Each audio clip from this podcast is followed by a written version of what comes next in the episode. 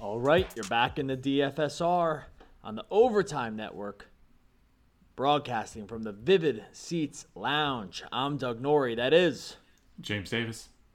Oh, baby, football is right around the corner. We're so close; you can almost taste it. We're, I mean, I mean, less than 24 hours away. I don't know when this is going to post. We're going to be now. We'll be like 36 hours away, I think, by the time this podcast goes up, somewhere in that range for the Thursday night game, and then Sunday's games right around the corner. Feels like football never even left. And today we're going to talk cash game plays for FanDuel and DraftKings. Actually, before we get that though, um, if you're listening to this, you probably already heard the news because this stuff happens lightning fast. Zeke, buddy, how how quick thoughts on the Zeke thing? Um, we can get it, this one out of the way first because it feels like this was the most pressing piece of news uh, leading into Week One was the Ezekiel Elliott holdout or sort of quasi holdout, but not really based on the contract he got. But um, you know, where do we land now? We were we were saying we'd go all in on Pollard, obviously, but that's not the case anymore. Thoughts on the Z contract, real quick. Thoughts on what that means for Week One? It feels like I don't know. What are your What are your thoughts? I won't. I won't get. I won't. I won't bury it here. What are your thoughts? My major. On, my major thoughts, Doug, were complete disappointment because for some unknown reason I joined a league with our DFSR chatters, a, a season long fantasy football league, and I grabbed Tony Pollard, and uh, I was really hoping to smash my opponent over the face with Tony Pollard, and like whatever he was, a ninth round pick or something. And then I also just realized that what like what was the upside in signing up for this league with these people? But especially it's a 14 team league where like things can really go off the rails. And so yeah like hopefully it could be fun or whatever but there's no decent players available. So after you've drafted you're pretty much got the team you've got. And uh, i know i had one job which is to not come in dead last place. And now all i can see is a future where i'm just in last place and they all just make fun of me for the rest of the time. So um, uh, i'm feeling kind of nervous so anyway my, my major reaction was disappointment at Zeke for coming back. Not for him, by the way. Disappointment at the Cowboys. How do you cave and give a running back in this day and age $90 million over six years and 50 million guaranteed? I, I just will never begin to understand it. I don't know why we couldn't wait one week and just see what we had with Tony Pollard. Like, if Pollard goes out there and just has 110 yards on 20 carries, they can't just come back to Zeke and be like, "Are you serious, bud? Do you want to come out here and play, or do you want to just like sit around. You're under contract for two years. Like, like what's the plan here? You know.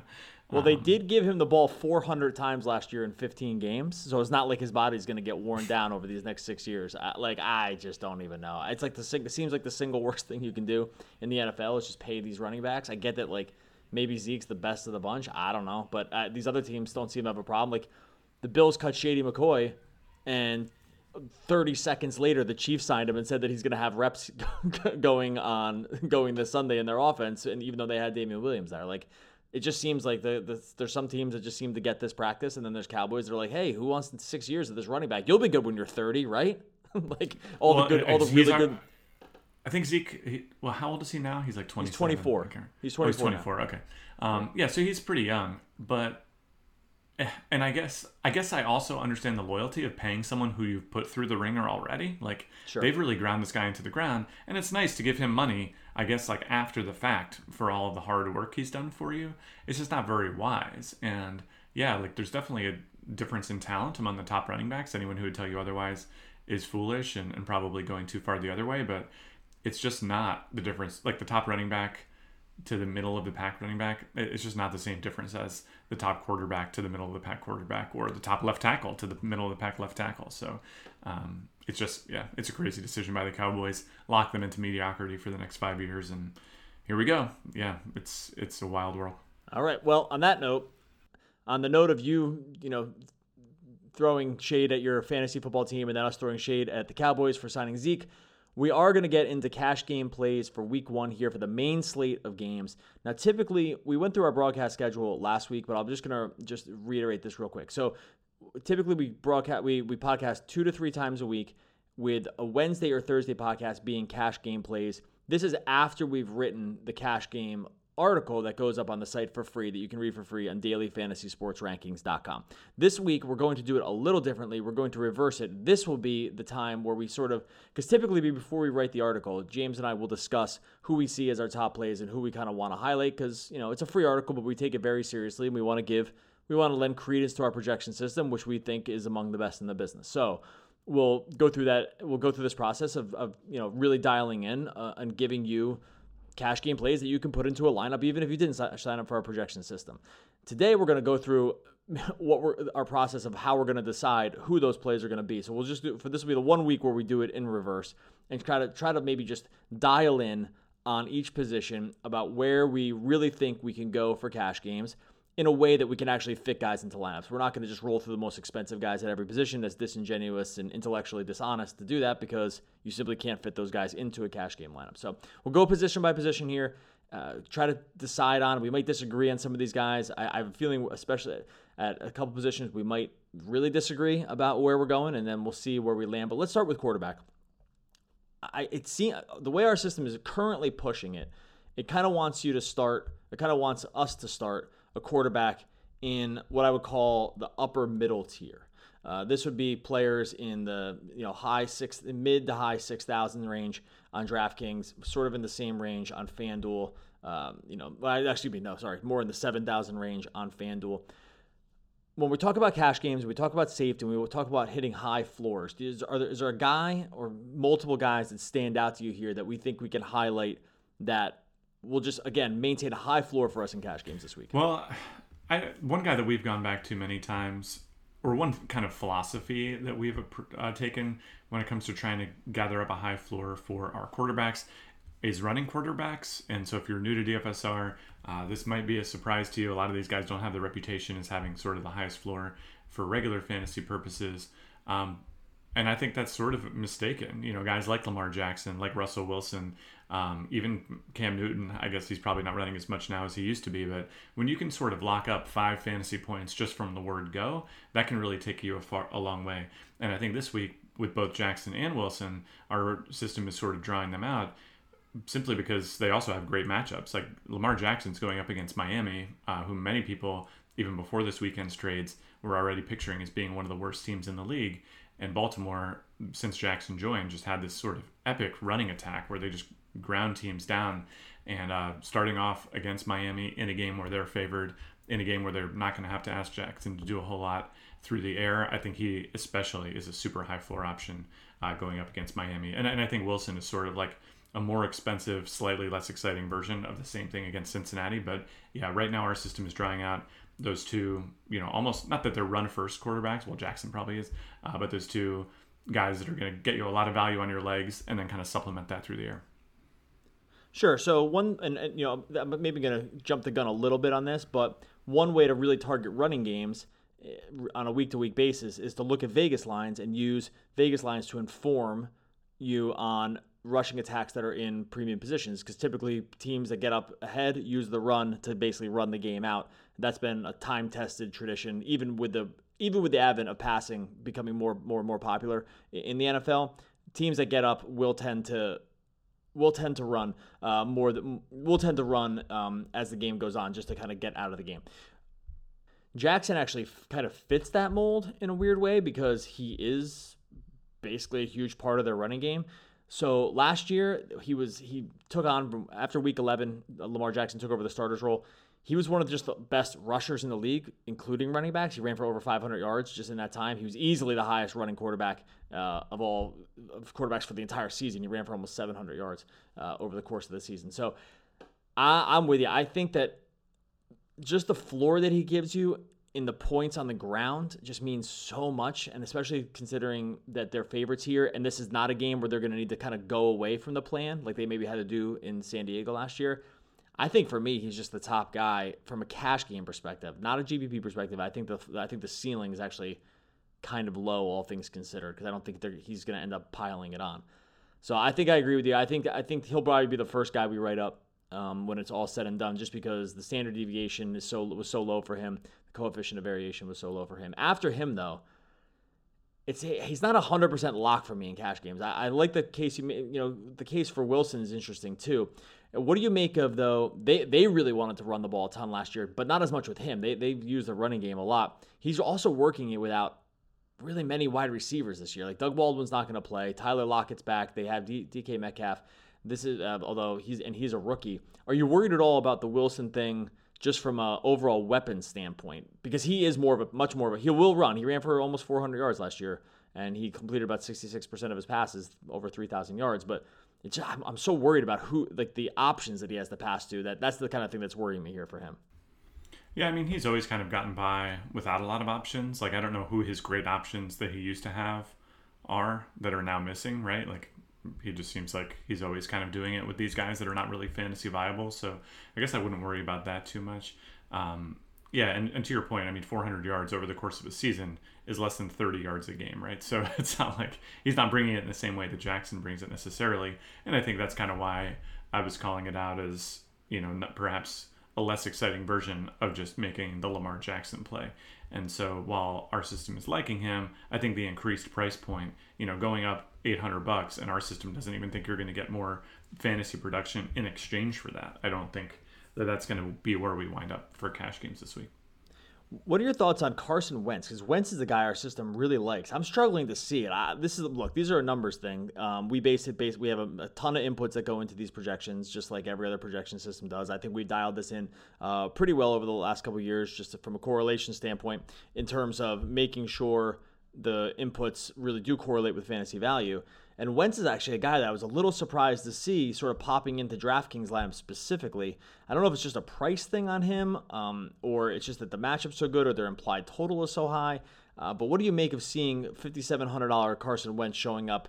Not he's not in every lineup right now, but it is kind of mixing and matching some of these quarterbacks at times, and he's one of the guys. And I, I don't know, I just it's not making. I like when I see a guy like Wilson, guys like Wilson show up. I, got, I, I like when I see a guy like Lamar Jackson show up, and for some reason, Wentz just doesn't give me that same warm and fuzzy feeling when I see him popping into lineups. Yeah, I, I guess I don't totally know why. I mean, Wentz was really good last year. He completed seventy percent of his balls. Like that's excellent. Um, he had 21 touchdowns against seven interceptions, and that was coming off a season in 2017 where he had 33 touchdowns against seven interceptions. Obviously, he's had some health concerns. Um, that's not really a problem for us, I don't think, going into week one. I think Wentz is a, a good quarterback. I think he's undervalued right now because he hasn't been, you know, part of that like absolute elite sort of Patrick Mahomes style tier, but in terms of a mid tier guy uh, that should be involved in most of his team's scoring plays as well, I think it looks pretty good. I mean, you have the the dual threat now of Howard and Sanders there. I mean, Howard has not really given us anything to write home about. Miles Sanders, sort of an unknown. He did catch some balls out of the backfield in college, so you know, I, I think that Wentz with you know, Jeffery Ertz, I think there's just plenty of stuff going on there that you can play him. I don't know what like what's what's so bad about Carson Wentz. I guess is my question.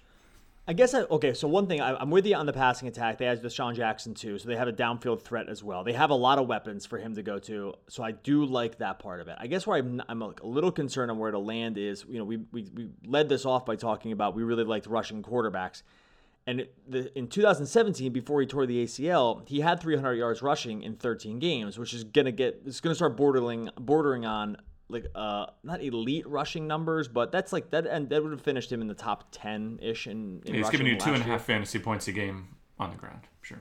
Great, and that's and that's good. That, that that's pretty good for for a rushing quarterback. Um, you know, maybe he even gets a little higher uh, down the stretch. The problem is when he came back last year, that really wasn't the case. He ran for under hundred yards in in 11 games last season. So that the, it seemed like the scrambling piece of his game really just wasn't a part of it at all. So I just I, I, guess that's maybe part of it for me is that I'm just not sure where to land on the running yards because if he's if they're worried about sending him out of the pocket because of the injury and they just want to keep him safe and maybe that was the plan last year and they went to just a more conservative style of overall offense when he was playing because they just were worried about the injury, then I would be I'd be worried about maybe, you know, I don't know if we can project him back for 300 yards rushing again if after what he did last year. I think maybe that's part of the concern. Now we're just if we're just looking at a strictly a pocket passer, I'm just not sure I, that's where I want to land for cash games. Does that make sense? Like, is that is that a warranted um, just quibble with with where we are? Because I, I have a feeling maybe we are just maybe a little high on his rushing yards.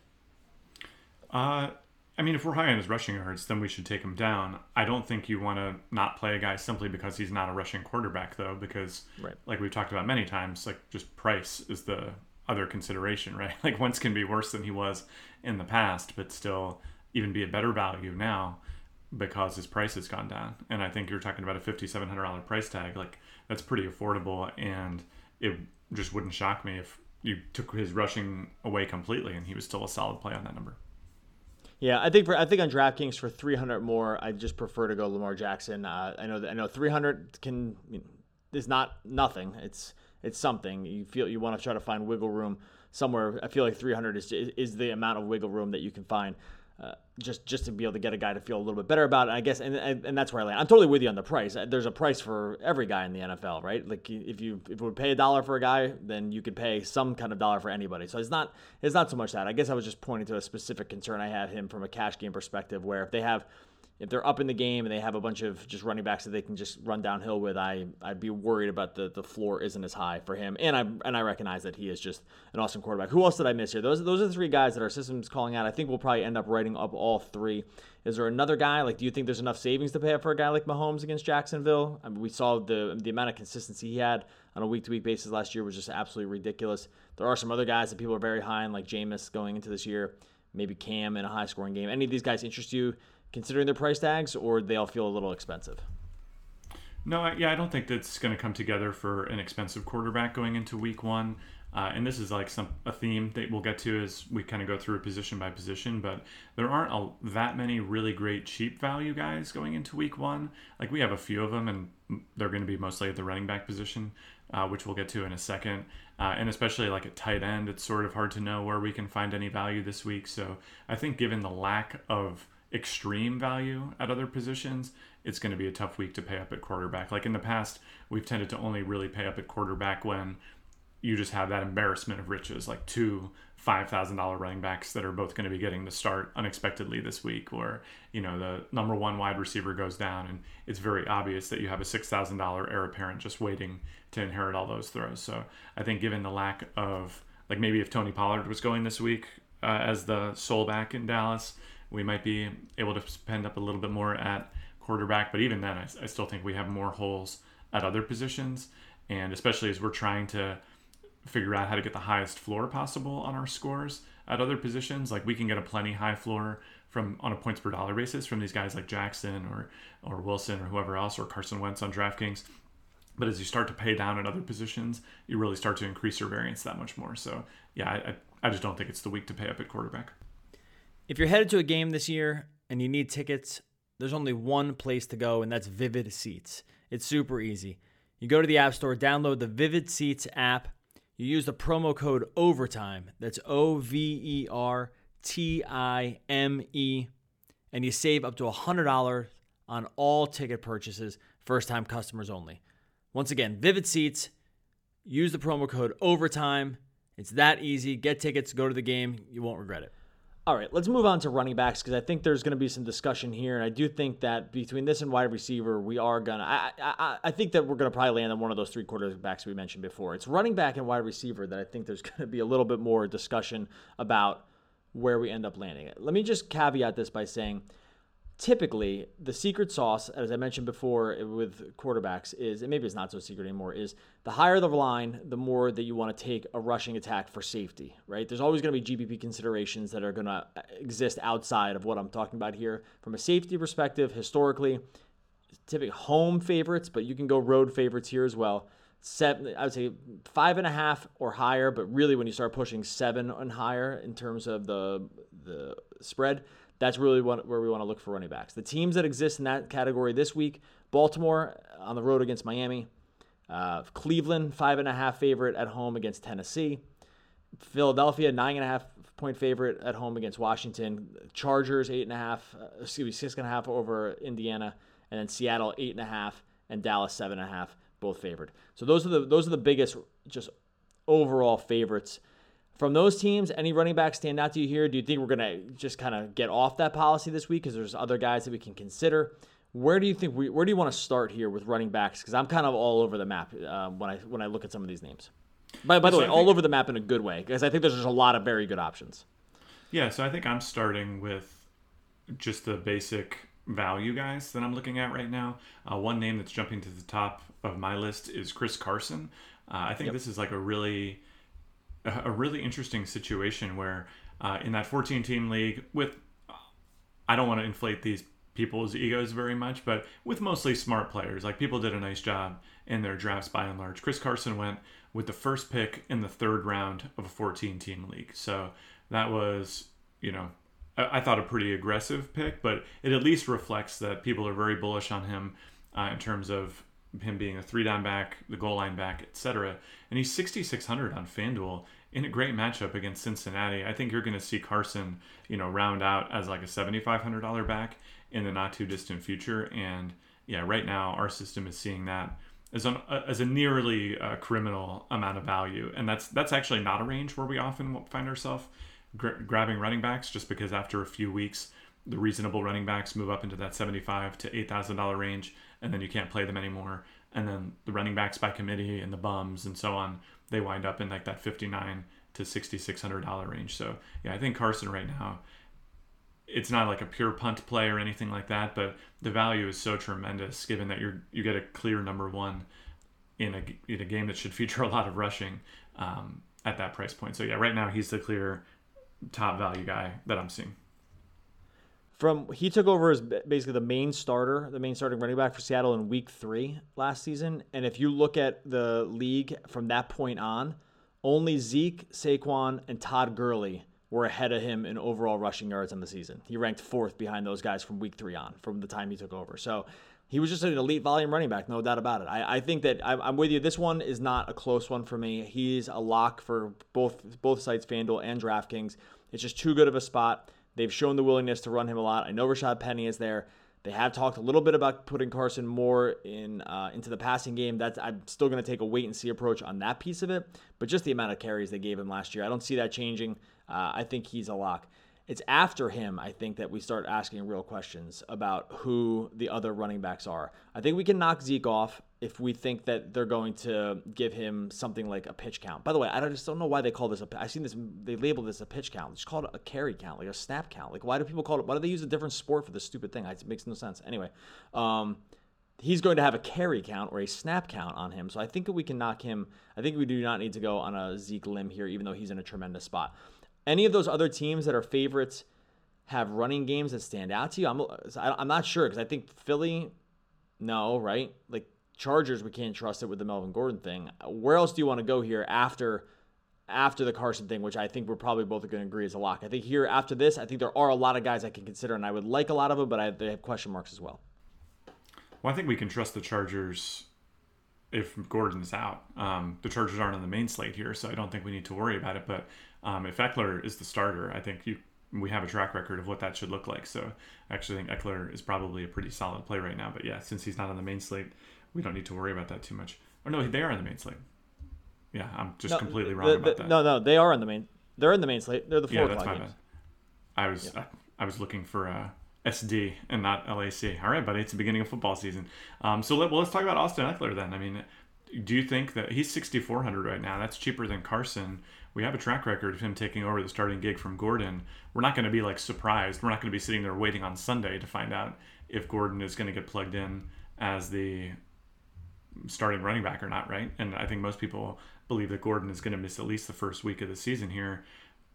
Are you just down on Austin Ekeler? Do you think he can't do it against a Colts team that now doesn't even have Andrew Luck and uh, that they should be in the position to run the ball quite a bit against? Uh, I just it's just the fact that Justin Jackson is still there. They haven't really named him like the full like he's not a three down back. I think we have the ability to just grab at least. I, I guess Carson maybe. I, I, the fact that we've seen Carson have such tremendous volume, even not necessarily as a three down back, makes me feel better about that situation. I guess for cash games, I really don't this is another thing that we kind of just try to live by is getting running backs that are on the field as much as possible for their teams. Now, this the list of these guys is pretty short, and that's what makes them typically very expensive. So we can start there. That we're not going to be able to always grab these guys. I'm just not sure Ekeler. I'm just not positive that's just not a full split with him and just him and Justin Jackson. I guess that's that's the only thing. I would be very uncomfortable going into week one, trusting that he was just going to see 70% of the carry, 70% of the usage in the offense or, or higher, or something like that. I think that's my biggest concern. I, he's in a great spot. And are we just positive he's going to see 75% of the snaps? Like, I, I, just don't know. That, that, that's my, is that a, it, yeah. So I think that's, I think from a speculation point of view, I, I just don't think I want to go there. Other guys that the system does seem to want to call out, it likes guys like Christian McCaffrey. Um, he they are they're slight favorite. No, excuse me, they're slight underdogs on the road in a huge total. Excuse me, at home, slight underdogs at home to the Rams in a huge total game of 50. I think that's the second or first, the highest. It's the second highest uh, over under on the slate. What are your thoughts on paying up for a guy like McCaffrey? He's 8,900 on FanDuel. He is, um, I think, a tick more expensive on DraftKings. I'm just grabbing this real quick. Thoughts on him? He's an underdog here, but he also is like half a wide receiver as well, or he's like almost like a full wide receiver at this point too. Does he offer enough? He has 8,800 on DraftKings.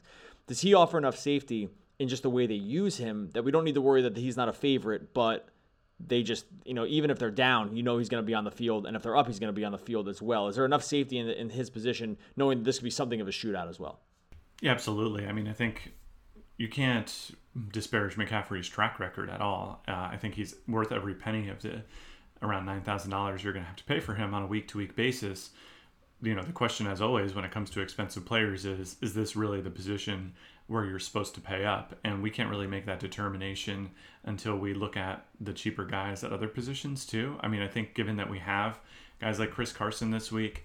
Uh, given that we have even guys like Duke Johnson, you know, at 5,400, you're seeing some really good value guy. plays um, yep. at the running back position. And sometimes when that happens, the expensive plays get crowded out. I mean, there's another guy in this game actually that's far cheaper than McCaffrey. I mean, Gurley is 7,600 in a game where he's the favorite. And I know people were soured on Gurley after the end of the season last year when he was dealing uh, with the knee issues, but Gurley at 7,600 in a game where he's a favorite with one of the highest totals on the slate.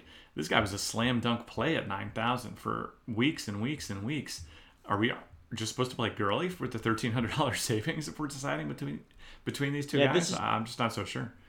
This is one of these other question marks, right? Because being you can easily be a week late on Todd Gurley um, and get destroyed on what because he just saw elite usage through and through as well, and they could just go right back to the well with him. I, they might say that their system can just support whatever guy they put back there. I mean, they ran C.J. Anderson in the playoffs last year, like um, when Gurley was clearly still hurt. The, the, the, the, speculation is that he's healthy now. I just get worried about what happened when he came back last year, and if he's fully healthy and they they paid him buku bucks, like he they, he needs to be on the field for them. So he's just another one of these kind of question mark and guys. apologies, I think I'd Duke Johnson not feel the better so about McCaffrey. About misreading just even, I, so I get that forget Duke Johnson. Let's just get your thoughts over him. And Gurley's another one of these guys that's sniffing around our lineups right as well. There's lots of guys. Guy Carson's really the only 100% guy in lineups right now.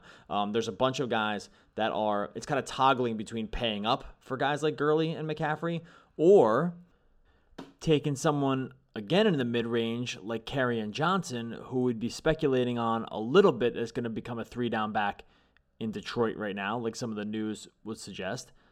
Is this a good enough spot that we can maybe think about taking a guy like like Kerryon Johnson here, or is that just a little too speculative?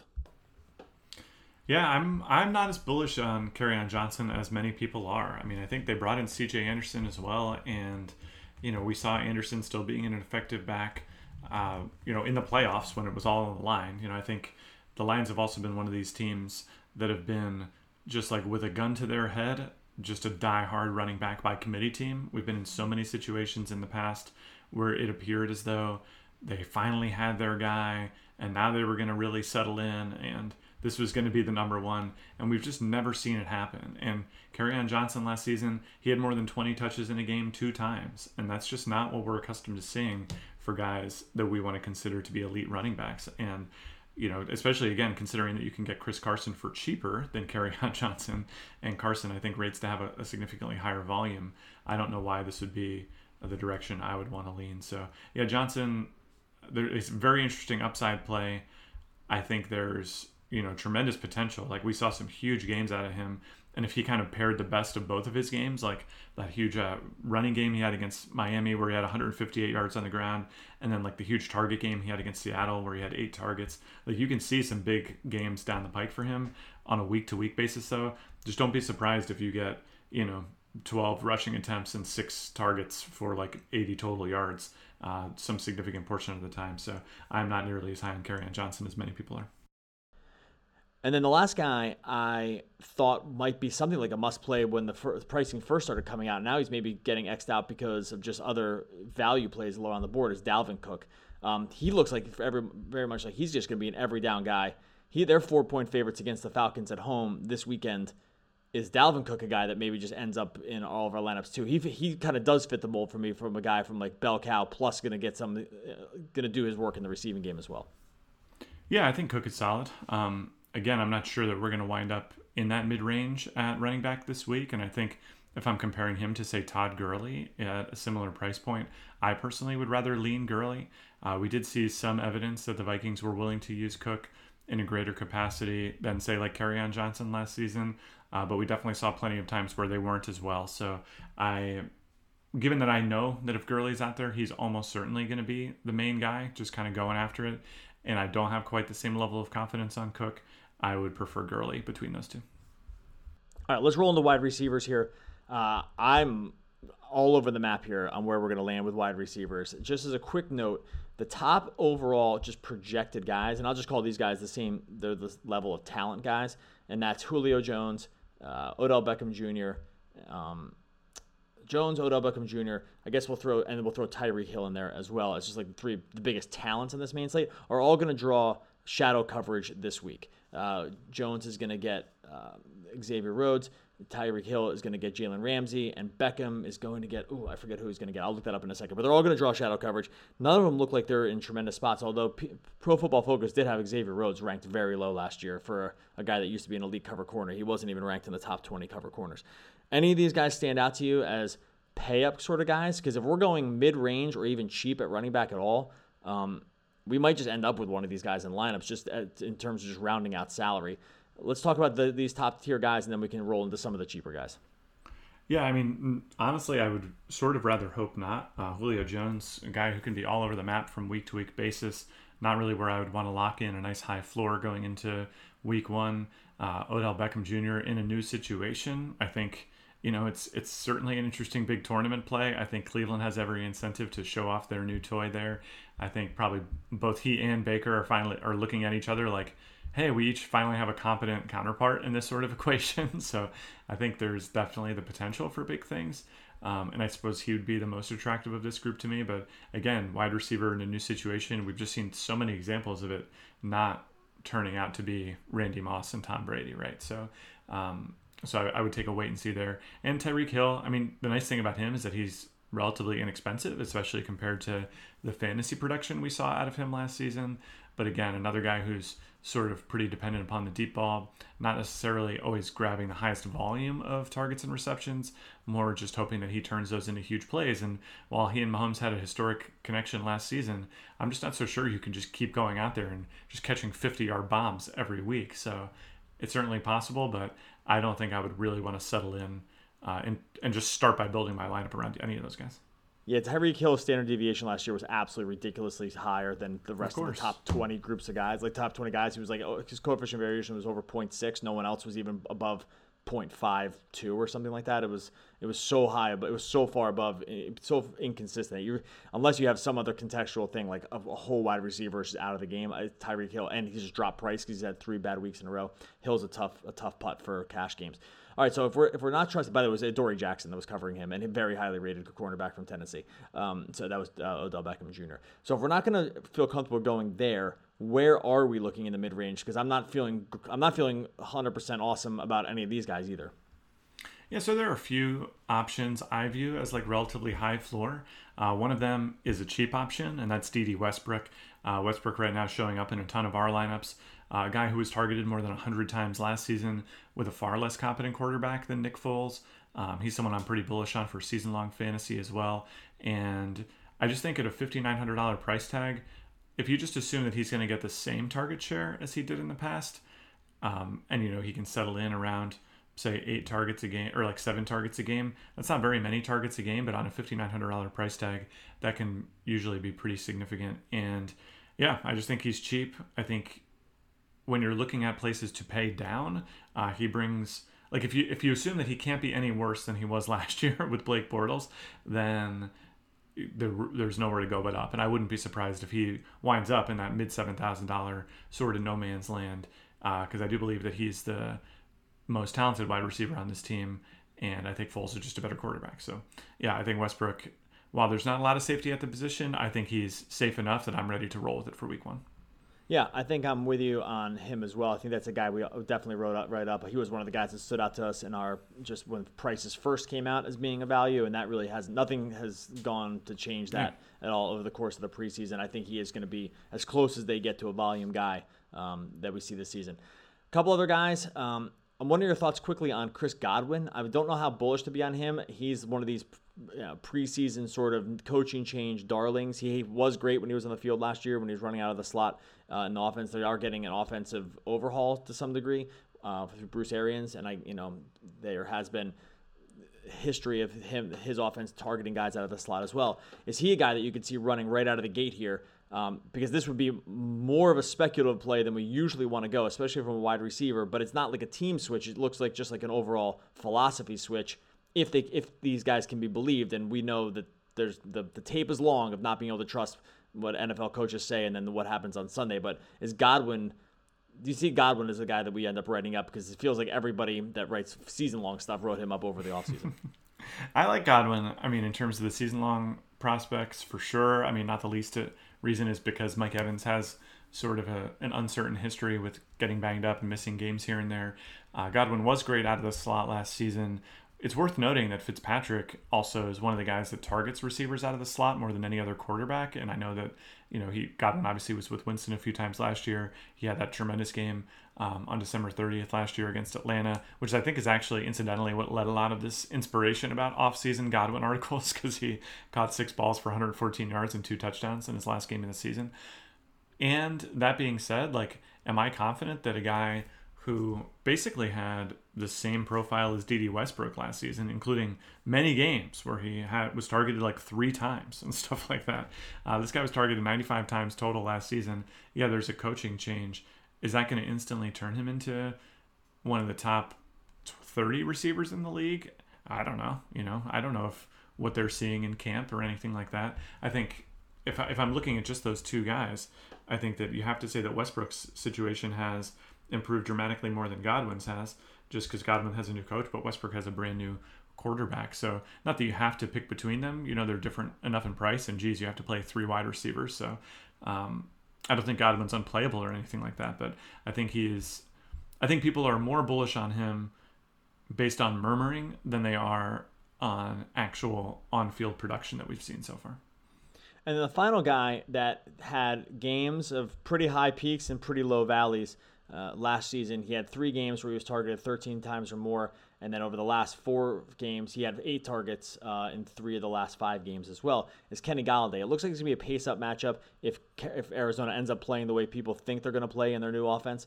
Uh, the the spread is pretty tight, and he has seen times where he's been Stafford's main guy he's another guy that our system wants to be kind of bullish on. The Arizona secondary does look pretty weak here. Um, he right now is in top lineups on both sites. Would you trust Kenny Golladay at 6,900 um, on DraftKings, and then uh, it's a little closer on uh, excuse me 6,900 on FanDuel, little closer on DraftKings at 6,300. He's not an every lineup kind of guy there. Uh, do you think he's a guy we end up writing up? Yeah, I like Golladay, I think better than Godwin simply because we saw towards the end of the season him fill in in this role, you know, when you kind of set aside the other pieces that Stafford had to choose from and he was basically left with Golladay. He was happy to throw to him eight plus times a game. Um, you know, it didn't always work out tremendously well. Like there are definitely eight targets, three catch sort of games in there, but given that they're pretty much the same offense, and there just aren't a whole lot of tools here. I mean, is Danny Amendola going to step in and take all these targets? Like, I don't know. Um, yeah, I think Golladay is definitely a pretty solid bet. And again, we just already have we already have more track record that there are those like he had 15 targets in his last game of the season, right? Like, given that that's a possibility, I think that's a pretty decent place to start for cash games for sure. All right, let's finish it off with tight ends. Um, we've talked mostly in value ranges here. We haven't really talked about going high end with really any plays. I guess McCaffrey was sort of the closest we got, and maybe Gurley, the closest we got to feeling really good about a guy in what I would consider to be the upper tier, especially if you if we're not interested in going Julio Jones against uh, the Vikings. If we're not going to write these guys up, do we end up just writing up the expensive tight ends like Kelce and Kittle? Is that the way to go? I, I, it feels like there might just be enough room to, to pay for some of these guys, considering some of the other names we've thrown out there at the other positions. Yeah, and I think right now picking between them, I would lean Kittle. I think we talked about this on our last podcast as well, but five hundred dollars cheaper than Kelce, better matchup with Tampa Bay. Um, actually projected for more points in our system this week. I think as a result. So yeah, I think Kittle's a fine play. Uh, generally, throughout the season, we've hesitated to pay up at tight end, but one thing I don't know if you picked up on this as well, but there are a lot more like pr- tight end pricing seems to have come up a little bit across the board yes. with you know there's three tight ends over 7000 then you have these mid-range guys like evan Engram. uh, in the past like oj howard 6500 in the past those guys would have been like 58 or 5900 and you know we'd be put in a tougher position and who knows maybe it'll shake out that way as the season progresses but at least early on the way i would see lineups kind of coming together right now is like a mid-range quarterback you're going to get one expensive running back or wide receiver so Christian McCaffrey or Julio Jones or something like that, and then probably Kittle and you know kind of mid ranging out the rest of the lineup. Like, and that's uh, that's pretty unusual for us, you know. But I think again, part of that's because we don't have you know like an Evan Engram for 5400 to free up money elsewhere. We don't have you know word that Duke Johnson will be the sole running back at 5400. Um, we just don't we don't have that super cheap value play. So I think given that in the mid range and kind of sliding in a upper end tight end might be the, the play right now. Yep, I, I, think I agree. And, and you know, we saw last year that there was a group of tight ends. It was basically the tra- the Kelce, Kittle, Ertz group that was just so far above everybody else that it really was kind of just a joke. Um, and that you were just kind of looking around the scrap heap because typically you couldn't afford to play those guys unless you just had crazy values somewhere else. So you were just kind of grabbing around a tight end here or there. Maybe you play a couple of different ones and just kind of just hope to luck box your way into a touchdown. I'm not sure I see a lot of those guys anyway. I, this week, I think we maybe we'll see some ownership around Hunter Henry at 3,900 on the hope that he just re-enters that the Charger starting lineup. They have some real offensive line issues going to the season, but um, I think you might see if there's anyone that has high ownership among the cheaper group on DraftKings at least. I do think it might be Hunter Henry at 3,900. Otherwise, I think you end up seeing people pay up for the Kittles and Kelces of the world. I'm a little worried about Ertz with Goedert there, but um, I, am not really worried about the the Kittle and Kelce group. And as always, we just kind of roll through some defensive plays. Um, we don't really cover that in the podcast as much. We'll cover that more on the game by game breakdown uh, that we'll put out on Friday. All right, we will be out with a cash game lineup coming uh, sometime tomorrow, so you can go check that out on dailyfantasysportsrankings.com. We'll distill some of the stuff that we talked about in today's podcast into uh, a quick and easy article that you can read that you'll be able to put cash game plays together with, because a lot of these guys will just fit into lineups. And you can also have a chance to sign up for our projection system powered by our good friends over at Lineup Lab. That's optimal lineups for FanDuel and DraftKings to get you started. If you're new to DFS or you've been around for a while, you go over there, you sign up daily dfsr.com slash deals, gets you started on that uh, for, and you can take a free seven day trial that will take you through the first Sunday of NFL. It also includes premium chat, so you get in there with other DFSR members, like James was talking about. We, you know, we're a pretty tight community. We're doing fantasy leagues together. You can come over and join that, talk with everybody. You can just ask them what they like about the product. They'll be honest with you. And these are guys and gals that have been with us for the long haul. So dfsr.com slash deals. Go sign up over there. Buddy, we'll be back on Friday, game by game in it through uh, every game on the main slate. Talk to you then. Peace.